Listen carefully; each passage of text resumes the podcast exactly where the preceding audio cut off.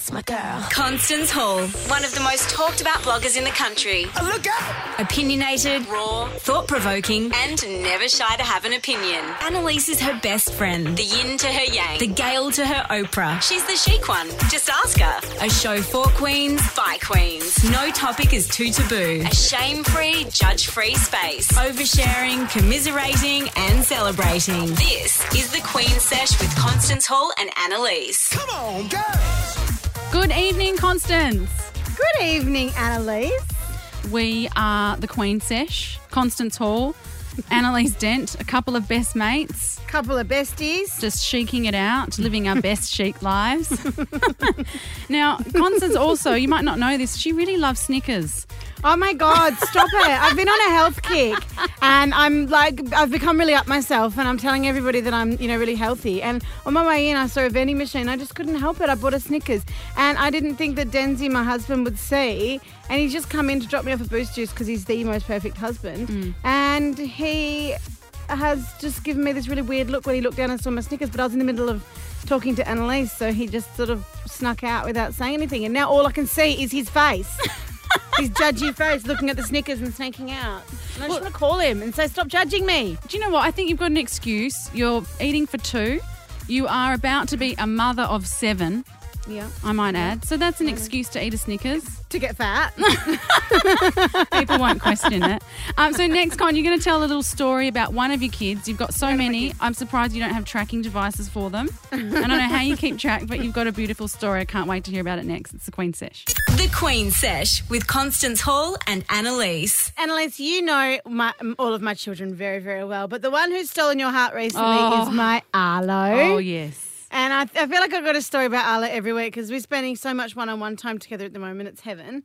For the last six months, Arlo's relentless. He does not give up on whinging for something. Now, for any of you who don't follow me on Facebook, at this minute. for any of you that are listening. okay, no, seriously. He's this little ginger haired, freckle faced, heavenly thing. And he's been hassling me for like six months to do something that I've been trying to ignore his requests. What is it? And I've been ignoring it for six whole months until the last week he's upped the ante and he's telling me that he thinks it's going to make him get more friends at school. Oh, don't. and yeah, it's going to make him really cool. So as of after Friday morning at 11:30 a.m., I think I might have the only child in WA to rock. Only redheads Oh, to rock cornrows. Oh. Who thinks it might help him make more friends? I know, I know. I don't. Is he going to start rapping? Am I harboring? Am I raising the next Dean off Married at First Sight? I don't know. I don't know where to go with this. All I know is that I couldn't say no anymore, and he's so excited. He's like, "How many more days till Friday? Oh. How many more sleeps till my cornrows?" I just don't get it. He's seven. What's going on? How did this happen? I knew you'd. I knew you'd be upset, but I didn't think you'd find it this way. I can't wait for photos. Should we go live while the being braiding? the Queen Sesh Facebook Live. this Friday. Constance Hall and her bestie Annalise. This is the Queen Sesh. It's the Queen Sesh with Constance Hall and Annalise. And Con, we're very excited because this Thursday is International Women's Day. And we have with us to celebrate the TV host, comedian, journalist, author. Welcome back to the Queen Sesh, Gretel Killeen. Oh, it's nice to be talking to you girls. So it's been a year that we were chatting to you for International Women's Day. So much has happened in the last year. Hasn't it just? My goodness. Yes. What are your thoughts on the progress that we've made in the last year and what it means? You know, I think it's I think it's profound. I, I think that all of the stepping stones that were placed by millions of women for hundreds, if not thousands of years beforehand are all really important. But suddenly, I don't know whether it was Trump coming in and outraging so many women, and then the momentum just increased and increased. And I think it's wonderful because the unity of women realizing that they're not the only one feeling this way is incredibly empowering. So I think this is one of those watershed moments where things really shift. and it'll adjust a little bit, and then hopefully we'll have another power surge. So how long roughly until we take over? you know, it's a, it's a good question. You know, there there are always some women that um, maybe kind of like it the way it is because you would imagine that all women would be on the same side, um, but sometimes they're not. And we did we did fight for all women to have their own voice, not just one voice, but their own. Um, so will we ever take over? I think sometimes we are in powerful positions and we we need to realise what our power is. We're actually, to be perfectly honest, I think the whole bloody paradigm needs to be smashed, all of the value systems throughout Western society, and we start again. So will we take over or will we simply start our own structure? Because otherwise we're just kind of renovating a really shitty building. Yeah, yeah, I agree. Do we really want to take over a system that's so flawed? Yeah, that's what I reckon. And, you know, I'm more and more, I'm just so aware of the level of anxiety, particularly with women, because so much of the burden falls upon their shoulders in terms of uh, emotional and physical responsibility within home and raising children. I'm so aware of what little bloody bits of cannon fodder we are in this machine that serves the rich and the powerful. And unquestioningly, we listen to the radio that tells us what we're meant to have every day, what we're meant to aspire to. This is you got one house, you should now have two, you should have three, you should have four. This is what. And when you're 17, you should be thinking about your superannuation and all. not a mention of joy and love and happiness, and we all fall for it. The mm-hmm. propaganda comes in. So that's the paradigm I'd actually like to smash. And I'd like it to be about being good to the planet, leaving it nice and neat, like public toilets, you know. Don't trash them. Come in, use it the way you will, but leave it better, in better condition. And then we start looking after each other. And that is not in the current paradigm. It's funny that you should say that about emotional responsibility because I often feel as if um, the person in the household, like just bringing it down to a home level, Yep. the person in the household with like the stronger emotional connection to like how everything needs to be run and to what the kids' needs are ends up being the more vulnerable one because if one party is saying I'm just going to go to work nine to five and that's all I give a shit about Yeah. and when I come Yeah. home I you know I'm sorry but the kid whether or not the kid gets to go to sports or gets horse riding lessons is not my priority whereas the person who's re- emotionally responsible and they actually care more about like whether or not this little child who's been begging for horse riding lessons for the last six months is going to get them and so you end up being the one who's constantly taking the back foot and constantly going oh, well I'm, I'll do that then. I won't work because I need to do that. I won't go out this weekend. You go out because I want to make Yeah. sure the kids are happy you know? Like and it's and Oh, sometimes I feel like we were sort of cursed with this emotional conscience.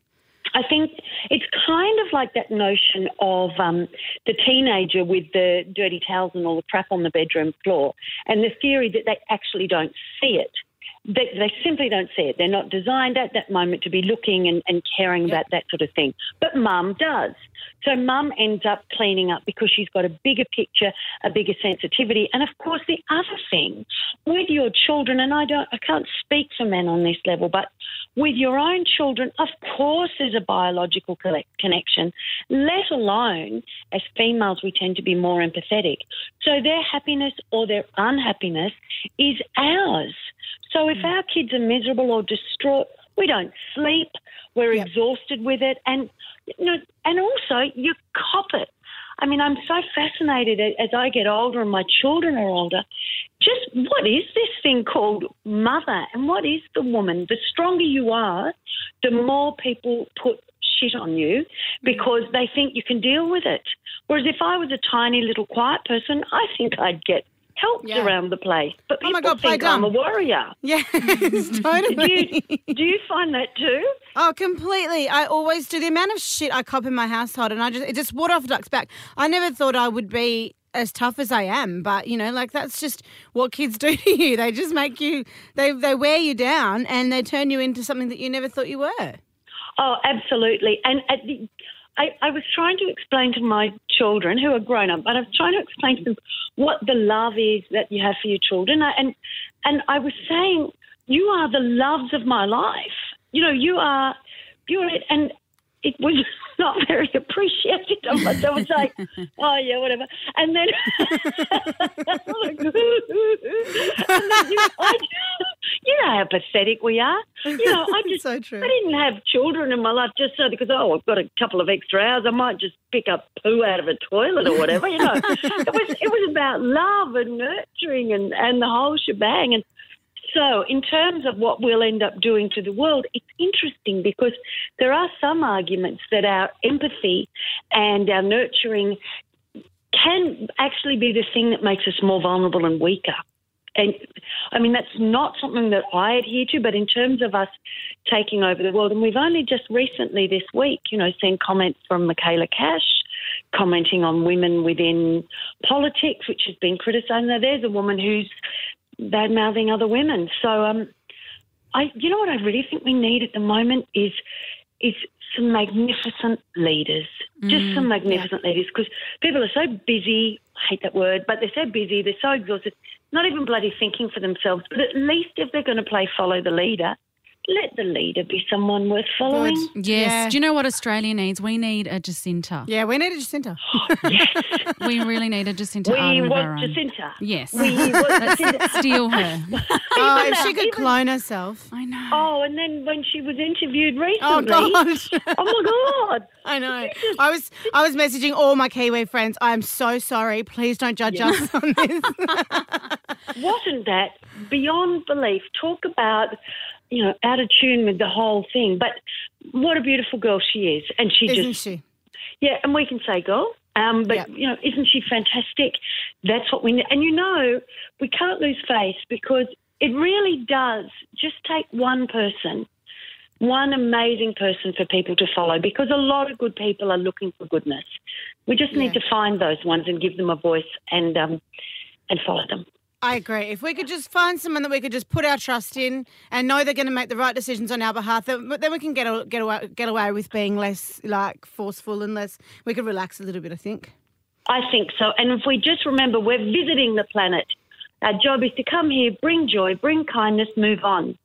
That's yes, it. beautiful. Now, Gretel, lots happening on International Women's Day that you're involved in. Can you tell us a little bit about it? Yeah, well, actually, one of the exciting things that is that the day before International Women's Day is I'm um, emceeing a, a legal organisation here in New South Wales, which is to help uh, refugees, uh, which I'm very proud to be involved in helping with the fundraising for that.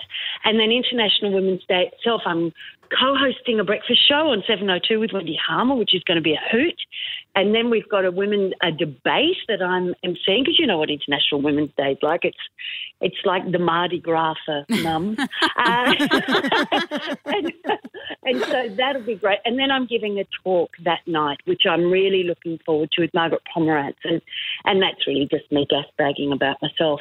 But I'm doing live shows around the country too. So I'd love people to come to those because I'm a big fan of people just being bold and pushing their boundaries. And in this show, I don't just do comedy, I actually sing. So.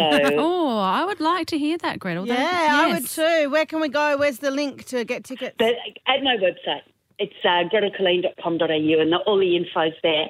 And you girls, what are you doing for International Women's Day?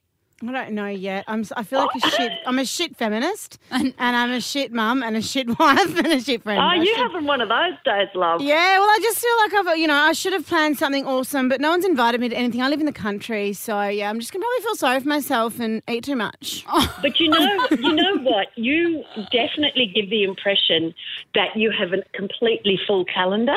Yeah, You I do, So- Con. When you, you know, Yeah. you, you don't. I do, but it's just not of interesting stuff like you. I'm not giving talks around Australia and singing to people.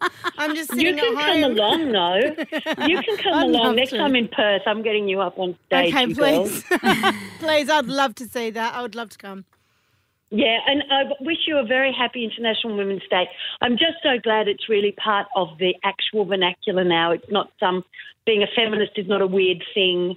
And may I say, Constance, you you do live each day as a woman who's striving for more and more, and that's really with an independent voice. That's that's what it's all about. Thank you so much, Gretel. That means a lot to me coming from you. Thank you so well, I'm much, impressed with Gretel. both of you very much. So I hope you have a great day. Thanks. Thanks, Gretel. Thank you, Gretel Thanks, guys. Killeen, for helping us celebrate International Women's Day. The Queen Sesh with Constance Hall and Annalise. Now, earlier last week, or was it this week? I can't remember. Everything's blend, blending into one at the moment. Me and Denham had one of those days, my husband, one of those days where like we argued all day about um, whether or not he should have to take my kids and whether or not he's allowed to just go surfing whenever he wants and bring his kids. And he's all like, that's quality time that me and my kids spend together. And I'm like, that's awesome, but I don't get any quality time with me and my kids because I'm busy working and making friggin' food and cleaning up the house that you don't do. So, you know, like when these are the things that happen with blended families, these are the fights that you have. Anyway, so then that day he was like, I'm going surfing. And I said, just ask my kids. They probably won't want to come anyway, but just ask them. So we asked them. He begged them to his credit. He was like, come on, it'll be fun, blah, blah, blah. And they couldn't be bothered. They'd had a big day at school. So they were like, nah. So then Denham claims that while hmm. sur- on his way home from surfing, he saw an injured baby snake. Now, I think, because he's got a big heart and he's beautiful, I think he just saw a baby snake and wanted to bring it home to my kids because they didn't get to go surfing and have a great time. But he didn't. He was grateful. So he wanted to, you know, do something for the whole family. So yeah, he that's grabbed great. That's great. I would, yep. That's, And he messaged me and he said, I've got a baby snake. And I was like, no, no, it's just not happening. And he was like, I'm bringing it home. And so I was just in my room, like probably watching Married at First Sight or, you Yeah. know, looking at Facebook. And the kids are like, oh my God. And little Rumi's like, do goey, do goey. That's how he says too scary. It's really cute. And they, and I go downstairs and he's literally holding this No. snake. Yeah, that apparently doesn't bite, isn't venomous, but they constrict. No, They're but- constrictors, pythons. It's a carpet python. it was a carpet python. But it was only little, so it couldn't like constrict anyone too badly. But as he helped pulled it out of this bag and its tongue starts sticking out and it's looking at my children, my children are all really close to it, I just started screaming and running through the house. And I was like, get it out now. I'm done. That's not okay. No, it's not And- okay. No, but he's really country. He was raised in the country. He's really bushy and farmery and No. agriculture-y. And he just, just knows stuff and doesn't get scared of stuff. And yeah, I'm a city girl.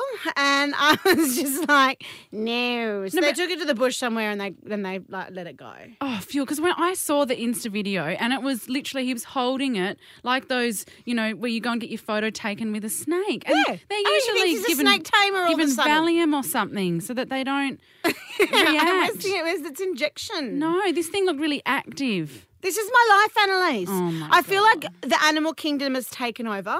Yes, because we had The rats dog's the always other in week. my bed. The rats. There's a oh. beehive in my roof. I got stung by a marsh fly yesterday. Oh my god, too many animals, too many I kids. know, too much wilderness. Oh, Back off. Constance Hall and her bestie Annalise. This is the Queen Sesh. Con, I'm interested to hear your opinion on this one because Mm-hmm. this week some Queensland midwives have called time on medics using condescending and frightening language using childbirth. Now, tell me if you think this is condescending or frightening. These are the, some of the things that they don't want you to say anymore. Big baby when you're describing the size. You know, when you're in labour, saying good girl, good girl. Saying things like you must have a C section um, using terms like failure to progress, high risk, painful contractions. Yeah, at the end of the day, I just think can, we sometimes just need to not treat women like they're that sensitive. Mm. And, you know, in my opinion, I'm a fully grown woman here. I'm 10 times stronger than you because I'm doing this and you haven't done it before. You know, like that's the way I look at my partner while I'm giving birth, by the way. Mm. And I don't need you to pussyfoot around me. Tell me what's going on. What I really hate when giving birth is when medics are looking at each other and they're not can not telling you. And that's happened to me before. I felt like they're all looking at each other like they were least they heard a heart rate drop or you know i wasn't dilating properly whatever it is. And they were just not saying anything. Just tell me. I'm a big girl. I want to know mm. what's going on so that i can prepare myself. And yeah i'm not really that fussed with you must have a, con- a cesarean or you know you've got a big baby. You know these things mm, don't bother me so much. The only thing is, I remember with my second, I was told he's big, he, he's a big baby. And it actually forced me into a panic that I was going to tear. It actually did give me self anxiety about him coming out. That would be my only thought with the big baby. But how do you get around it? Well, the, the thing is that when you, I had an ultrasound the other day, and I know my dates, and I saw the ultrasound machine like calculates the dates to be a lot higher, so I know that it's a big baby. Like you just have to know if you're having a big baby, you're having a big baby. You need to know these things. I'm sorry, but you mm. do. You need to know because the risks involved. You can turn a blind eye to it if you want, but I actually am really health conscious with everything and I want to know everything about everything. And so, yeah, it might put you in a panic, but Mm. look, even a small baby's not going to be fun to push out. No, no, You it's never never fun, really. Nothing's going to be fun to push out. I don't even like pooing anymore. I don't. it's the Queen Sesh. The Queen Sesh with Constance Hall and Annalise. You're listening to the Queen Sesh with Constance Hall and Annalise. And last week, Con, I told you that producer Ellie and I will be swimming naked together in the Sydney Harbour. Completely naked. Yes. I've started training.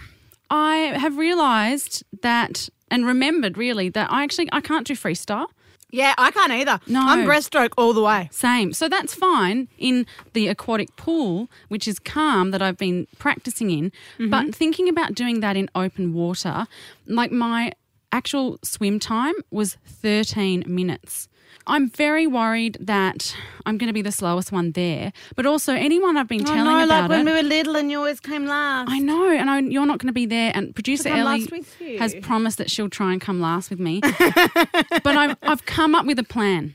I want to find out from the event organisers how strict they are with the nude policy. So we've got Nigel Marsh. He's the founder of the Skinny Sydney. Welcome to the the Queen Sesh, Nige. Hi, there. Nudge. Everybody that I speak to about this says, "Oh, that's great. You're crazy. What about the bull sharks?"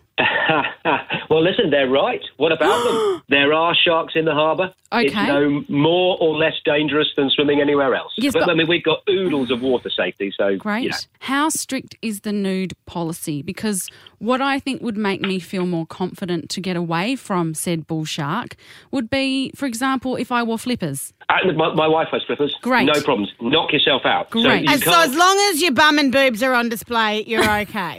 That's exactly it. What you can't do is use, uh, ooh, gosh, I can't swim, I'm scared, as an excuse to not Yes. actually be nude. So if you wanted to wear a, I don't know, you take a bloody surfboard if you want, but you've got to get, ah, Oh, got to okay. get your, your kit off. hey, Nudge, can I ask you, do you think that it's growing, your event is growing and getting bigger every year because of the charitable aspect or because, like, deep down, everyone just wants to get naked? No, I, I don't think it's either. I mean, it's, it's wonderful that we're raising money for Charlie Teo and brain cancer, but if you just take a second to look around, which I'm sure you both have, the, the world is drowning in idiotic body image sort of a flood of this is what you must look like, peace and pout bikini pictures, and women Yeah. feeling awful about themselves. And if you do the Sydney Skinny, it's just a wonderful two fingers up to the rest of the world, which is I'm happy with myself. I'm not going to, you know, feel feel bad because I don't look like some idiotic model on the front cover of a magazine. And and what there are many mates of mine who have struggled for years with body image problems, and they, they do the swim. They think everyone's going to be looking and the world's going to stop spinning. And guess what? No one gives a shit. They come out of the water completely empowered. It's just, it's fabulous. So I think I'm it- it's- jealous. I wish I was there. there's still a few tickets left. 11th of March. Just hop on the website. Thank you so much, Nige, for chatting with us and for giving me the green light to wearing the flippers. I feel a little bit more confident now about just my swim time and the sharks, and I'm not. You're going to love it. I You're am, going to love it. but definitely um, the waddle down to the beach, Con. I think we need to get someone to secretly film it just for you. Definitely. I need to see this. Thanks, Nige. Thanks, See you next week. Constance Hall and her bestie Annalise. This is the Queen Sesh. Con, a study came out this week and it revealed the career that you would be in statistically to most likely be divorced by age 30. If I was to ask you what you thought it was going to be, what would you say?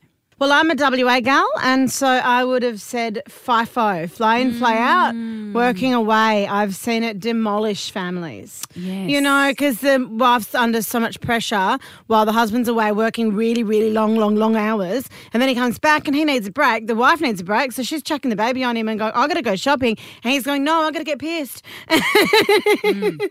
And, you know, it's really hard. And then when they stop doing it, they realise they actually liked the break and they're not used to living together anymore. Like, I've seen it many times. That, that would have been my guess. Well, it's kind of related, but it is military. So anyone in armed services who are being deployed. So I guess it is. It comes down to I think definitely the the safety and the danger and the stress aspect of having someone you know fighting away.